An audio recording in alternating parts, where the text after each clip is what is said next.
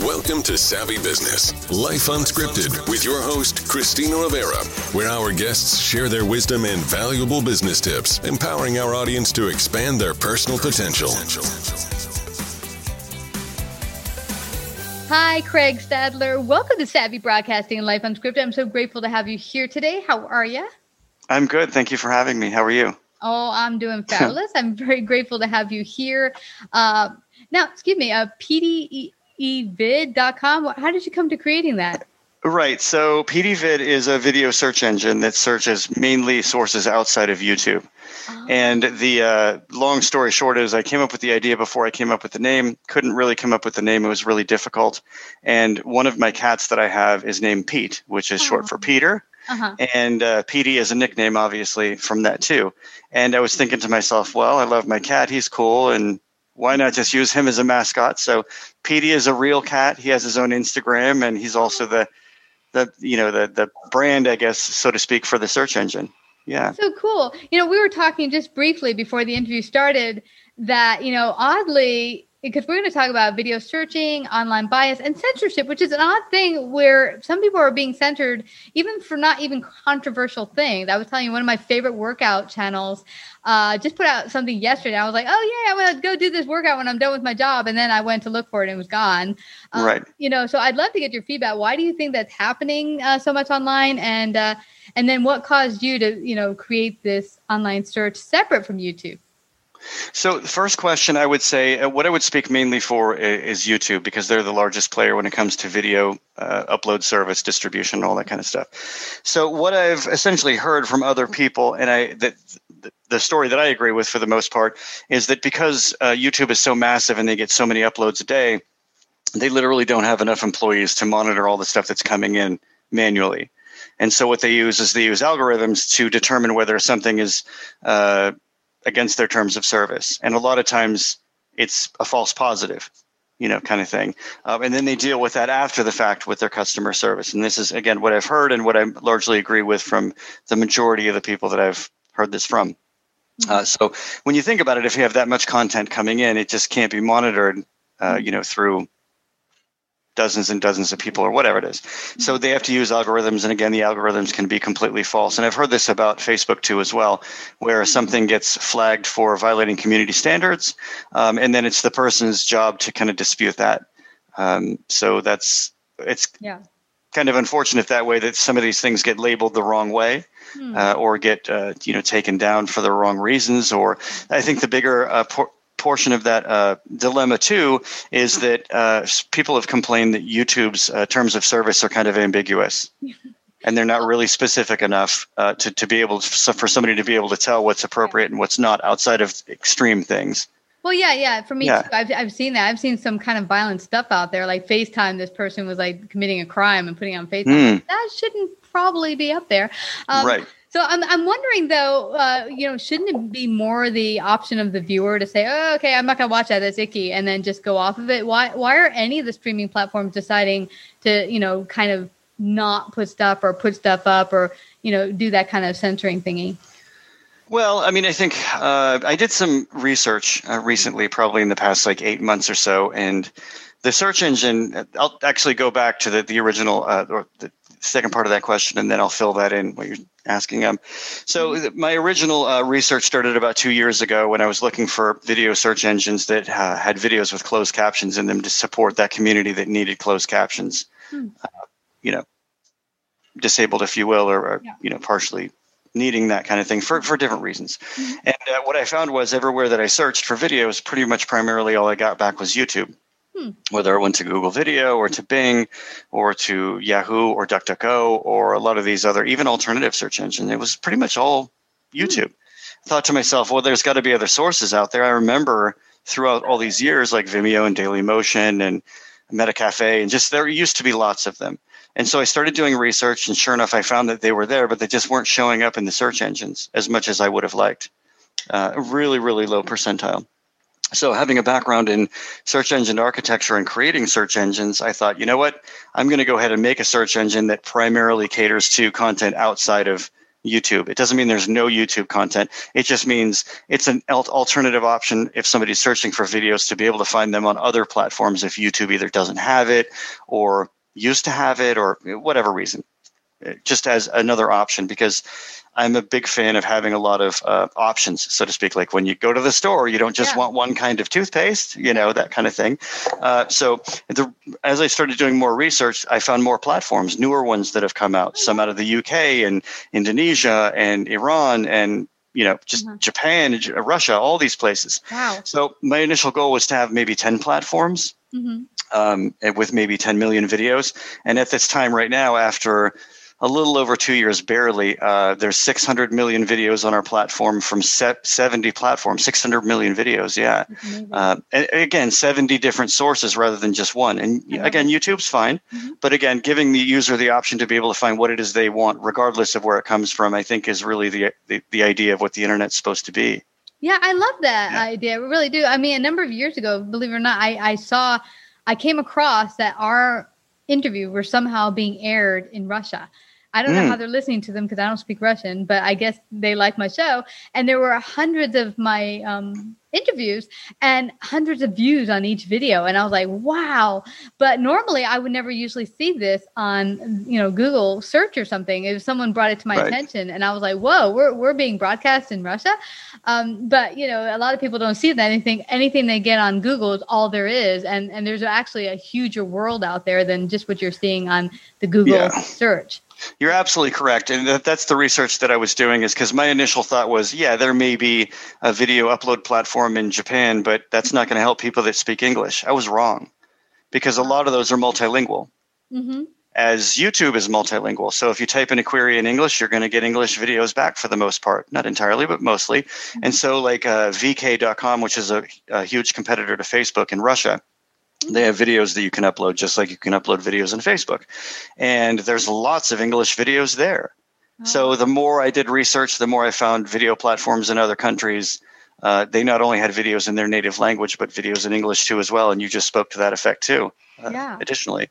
Well, what I love about it, and this is something that I've I have a lot of friends all over the world, but what I love about the internet and connecting, usually when my friends say, "Oh, just check out this video," and they'll send me something directly, and it won't be something through YouTube, but they'll just show me, "Oh, okay, in Germany they had a protest or something like that," or right. I'm like, "Whoa!" But our news here might not necessarily be talking about certain things going on overseas or whatever. Yes. So I'm like learning what's going on with my friends' lives, you know, firsthand because they were living there and experiencing it, and I think that's what makes this age even cooler than ever before because we don't really need to go to a source that tells us what's going on. Uh, because I have connections all over the world, right. I can connect with real people saying, Hey, I'm here right now. Here's what's going down right now.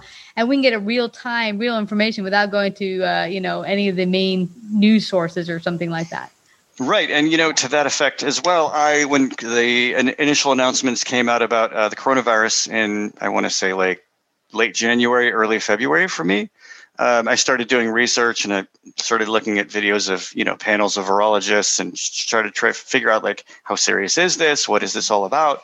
Um, I remember going to PeteyVid and finding videos on that topic that were in other countries, and this one guy with his camcorder yeah. was actually in Wuhan, China, like when it actually started. Oh, wow. And he was walking around the streets and they were completely dead and empty. And they were making sure that people stayed in their homes. In some places, they were like nailing doors shut, just really crazy, scary stuff. Yeah. Totally. Um, and obviously, I was hoping that that wouldn't happen in the United States, and it hasn't. But obviously, the the virus is a bit out of control at this point. But that's another yeah. topic. But point being is, I was able to find um, videos and and you know informational resources before we started even covering it here in the United States, yeah. which yeah. was really beneficial for me. Just to be aware kind yeah, of thing. Yeah, and I, that's what I love about the internet. The internet is such an amazing tool. Often I don't think used to its full potential for average citizens because I see people on the train, they're just like playing games or watching YouTube videos. I'm like, right. that that amazing little computer tool can connect you to the entire world. It's amazing. Right. And yeah, I. I just love that I can connect with. I think it's a savvy show here that I've met wonderful people all over the world. But I just love the fact that I can connect from Belgium and Norway and and and just hear their perspectives and see what's going on right here, real time with people across the globe and building those wonderful friendships. There used to be pen pals in the past. Remember those? oh, right, of course. Yeah, yeah. now it's like it's a, it's a t- you know billion xed it you know yeah so i really love that so where do you see PeteyVids going in the future and what is your ultimate goal uh, you know, what the thing is, is we I think we ran out of resources at this point. So I think the goal is pretty much to try to get uh, awareness out there to different types of audiences that are directly interested in what we're offering. So when initially I started the project, I was like, well, I'll just do this. I'll put it out there. I'll see what happens. Who knows? Not really sure. Um, and then I started really thinking about the readily available audience, the, the, the early adopters, the people that are looking for you know as much information as possible or uncensored material unbiased material uh, or it could be somebody that's not really happy with google or yeah. has been demonetized or deplatformed or just wants another option to use something outside of that one resource yeah so that's really what we're doing now is trying to target podcasts like yourself mm-hmm. and um, a lot of librarians and educators and things like that, that that are really always looking for a lot of different places to get information from yeah. Well, it's it's funny, uh, you know, Craig. When you hear, I know even back, I was taking college courses, and they would say, "Well, oh, Google it." I'm like, because it's become look for it, search for it, Google. Right. Like, no. It, it's kind of sad because it's like, no, no, no, no. There used to be a thing called library where you go in there, go through, you know, uh, what do you call it, books, and you go through the ca- card catalogs to yes. go find a particular something. I remember sure. those days, uh, but now yeah. it's like no, just Google it, and and it's kind of made people lazy to get the information and have Instead, the information uploaded into their brain from one source, not always valid information, and then sure. you're leaving yourself not totally informed. Which is, you know, you have a great uh, source here where people can go across the world, see videos, and see real time what's going on with citizens around the world, and educate themselves without having to just have it uploaded to their brain. I agree. And you, you, the other part of your question, I was trying to remember what that was, uh, but I do remember now uh, in relation to the censorship issue. Yeah. So, uh, and, and so what I would say is in regards to, uh, you know, and I know we're totally hammering on Google, but that, and YouTube, but that's fine. I, again, I'm not against them, but uh, the thing is, is I think the reason that that is happening with them in particular has to do with in doing research. I found that in the past through the Internet Archive, the Wayback Machine, when they have been saving copies of YouTube uh, for every year ever since like before you, uh, Google even owned them.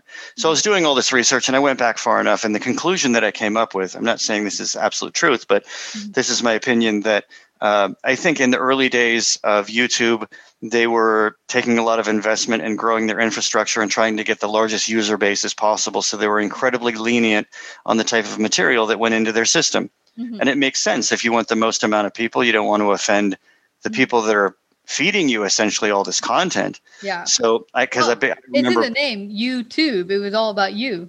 Of so. course. Yeah. Yeah. So I think the idea was initially good, but um, I think at a certain point they had, well, they had probably planned this, you know, the entire time. At some time, at some point in time with any business, you have to kind of turn the money fire hose on and pay back the investors. And, mm. and the only way to do that is through, uh, well, not the only way, but the primary way, I guess, would be advertising with them mm-hmm. uh, or paid subscriptions. Um, and I guess the advertising uh, community has to have standards because the thing is, you don't want to, and, and, at that point, when you have the huge user base, you don't want to offend the uh, advertisers because that's your, that's how you, you know, keep everything survived. And yes, of course.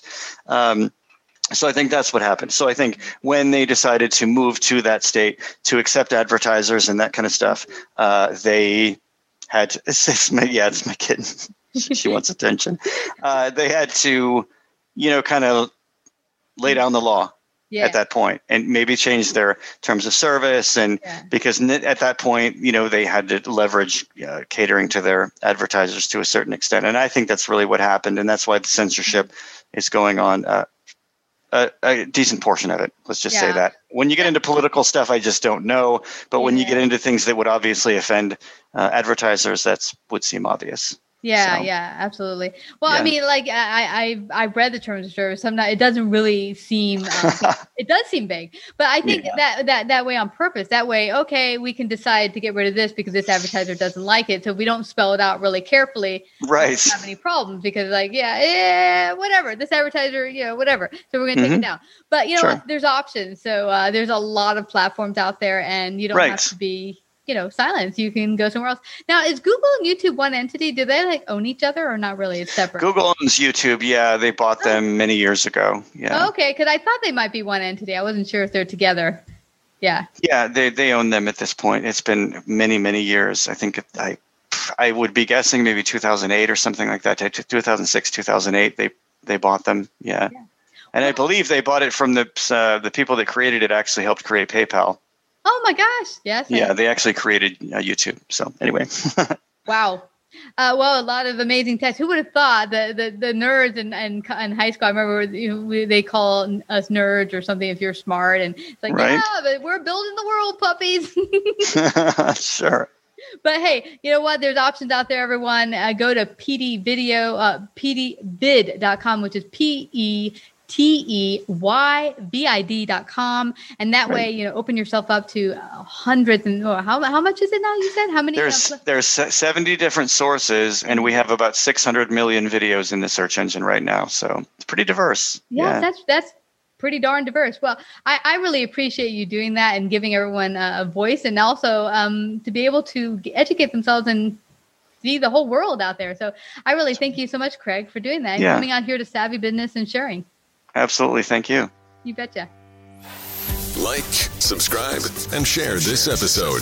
To listen to more savvy episodes and savvy biz tips, go to www.lifeunscriptedradio.com. To find out about our paid sponsorship opportunities or how to become a guest, email Christina at lifeunscriptedradio.com.